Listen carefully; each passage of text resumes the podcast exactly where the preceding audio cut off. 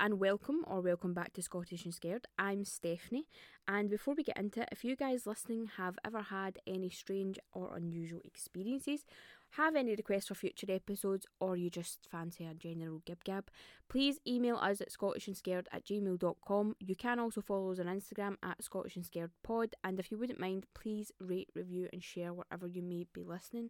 It does help us a great deal, and big, big thank you to anyone who already has. Well, it has been a while since I've sat down and done an episode. Uh, the reason being, I was actually supposed to be moving house, and then we were told we weren't moving house, and then we were told we were moving house, and then we were told we weren't moving house, and then we were told we were. So we are finally moving house. That is what is happening, and it's good news because it means that I will have a dedicated space to do this podcast. At the moment, I'm kind of sitting in a very enclosed. Um, I, I don't want to say cupboard because that kind of gives the Harry Potter under the stairs vibes, but it's a it's a really big cupboard. It's got high ceilings and stuff. But I'm kind of just in this very small enclosed space, and it's kind of like where our like electricity mains and gas mains are, and they've kind of got like garden furniture and stuff in here. So um, it's kind of it's, it's, it's a teeny, teeny, teeny wee bit cramped. So in the new house, I'm going to have a dedicated space for this, which means I will be more motivated to do it, and it will give me a better working environment. So that's good. Uh, for those of you in Scotland, you will know that we opened back up on Monday, and by that I mean there were several places of work that opened back up stores, um, hairdressers, salons, tattoo shops. I'm actually booked in to get a tattoo on Tuesday, cannot wait.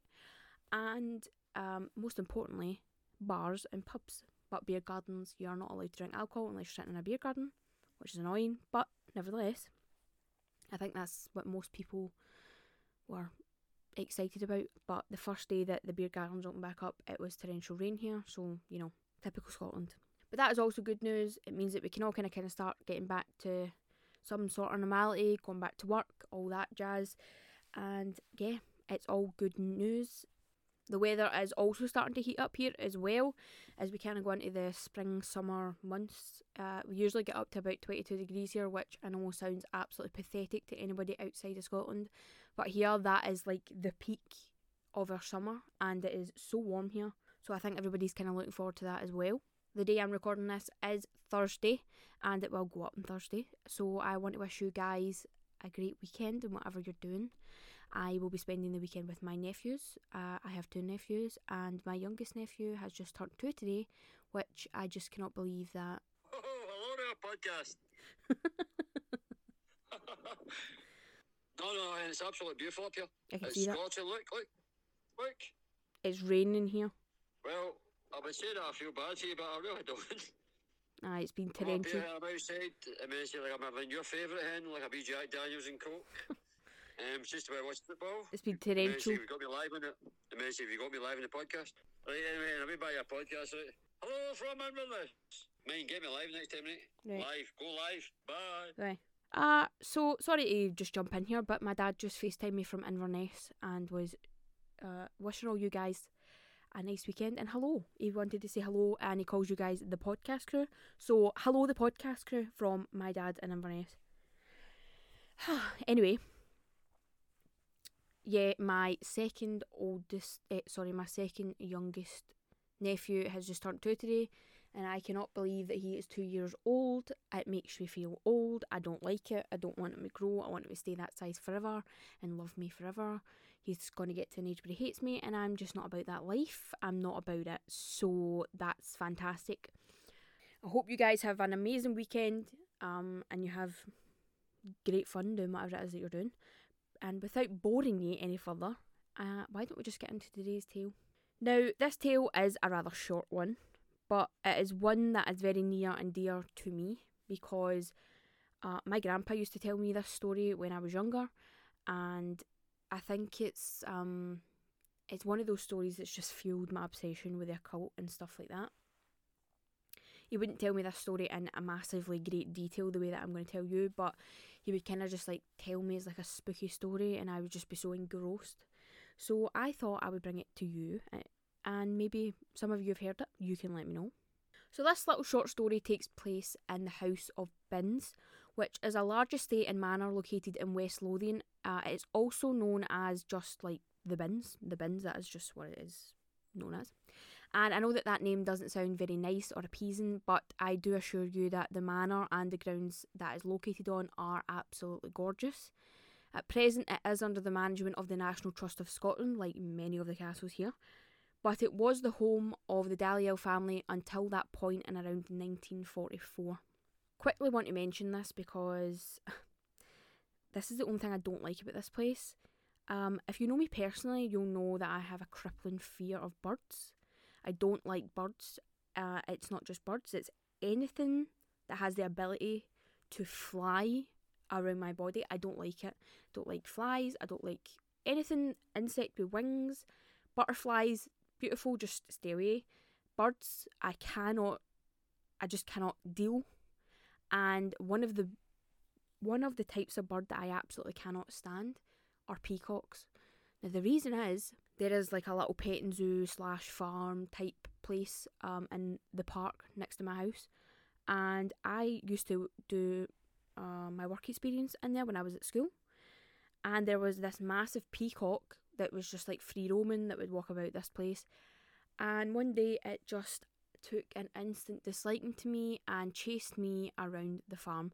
Now I don't know if you've ever been chased by a peacock or been near a peacock when it does that thing with its feather feathers, like it shakes them and stuff. I mm, that's too Jurassic Park for me. I'm not. I'm just. I, I'm not feeling it.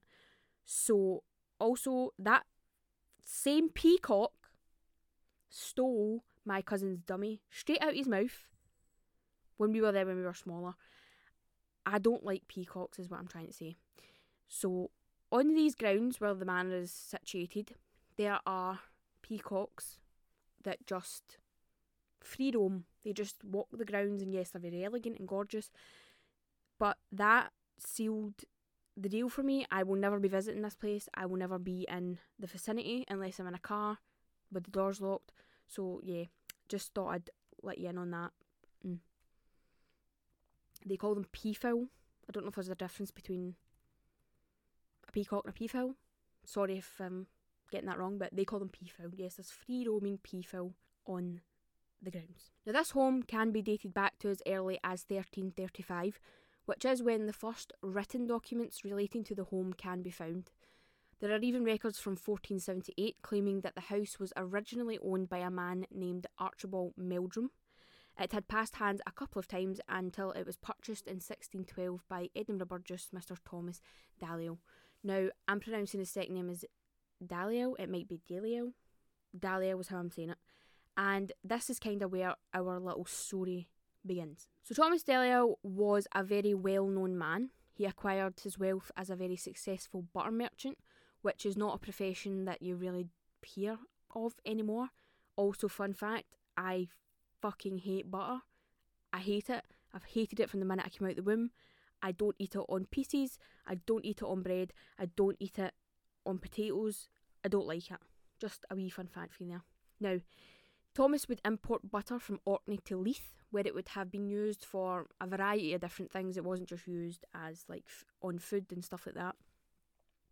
At this point, he's really not settled. He's kind of here, there, everywhere.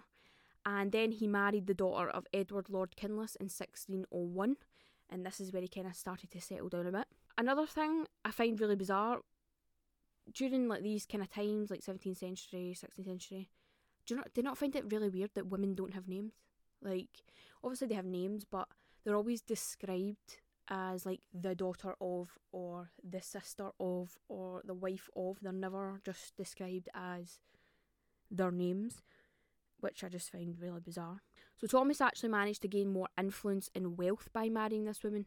Um, because her father went on to be appointed Master of Rolls by the Scottish King at the time, James VI, that same year.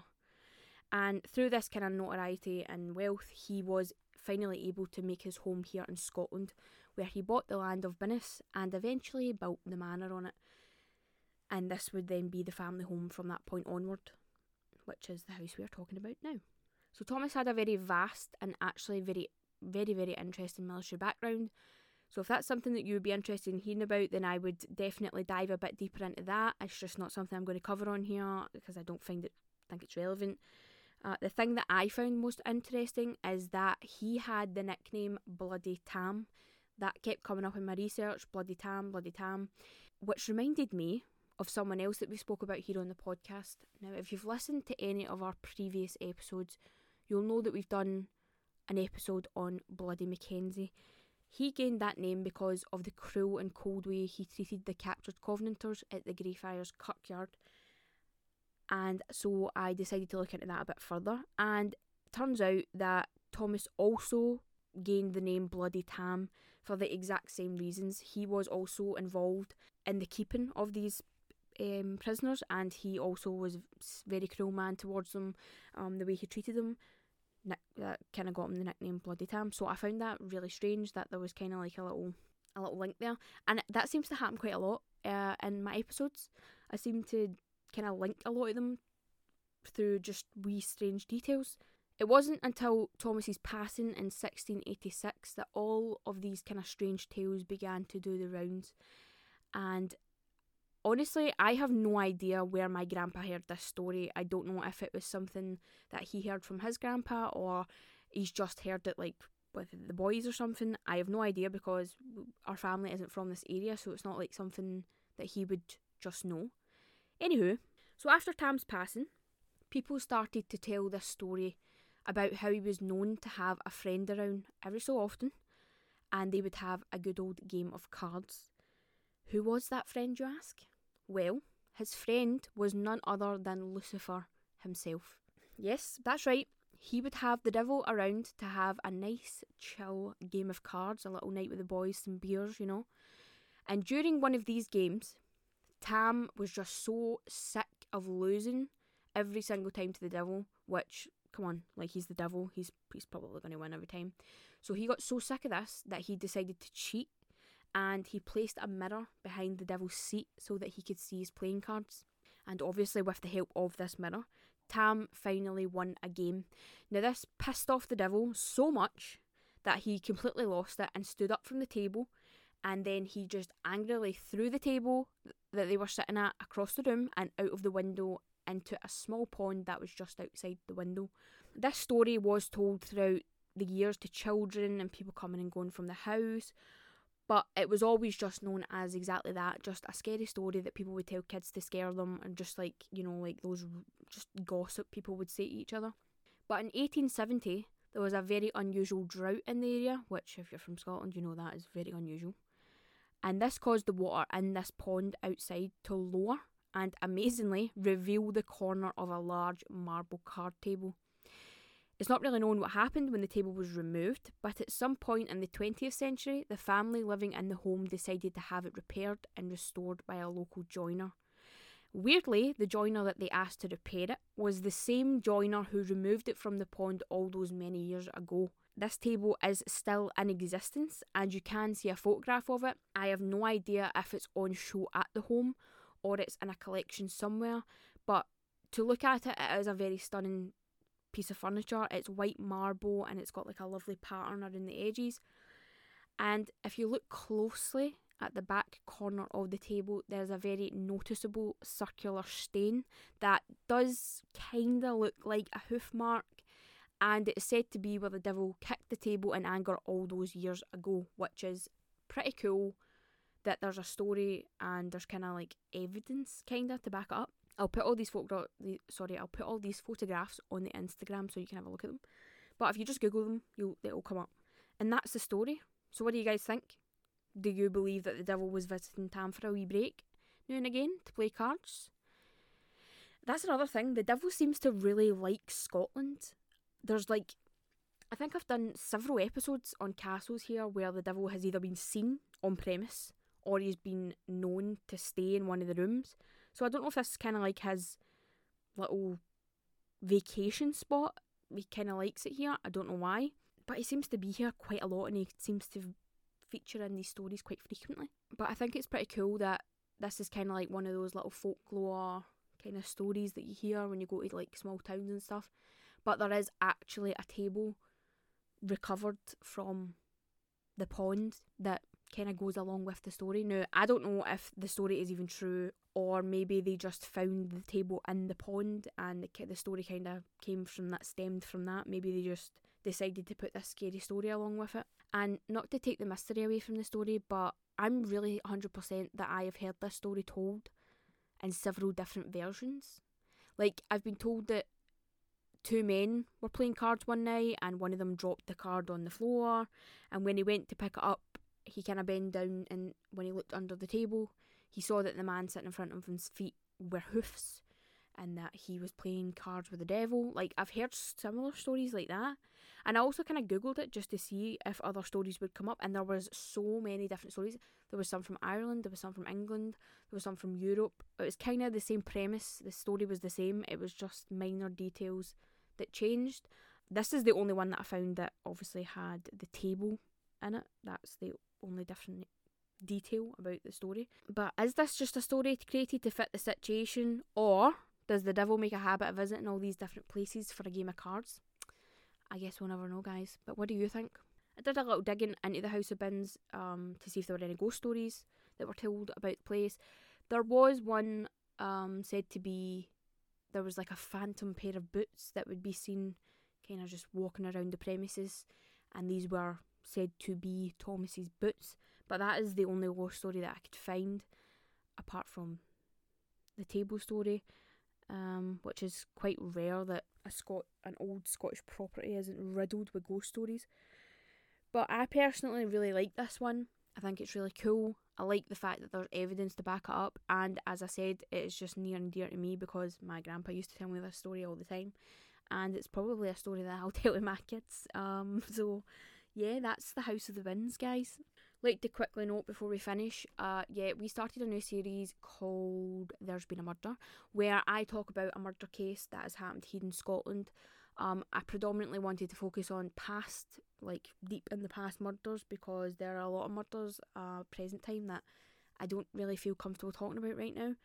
But that was supposed to be a series that we did every week but one of you guys messaged me and asked me to make it a monthly series, which I totally agreed with. I think that would be amazing because it means that I can put more time into it and I can really, really research it.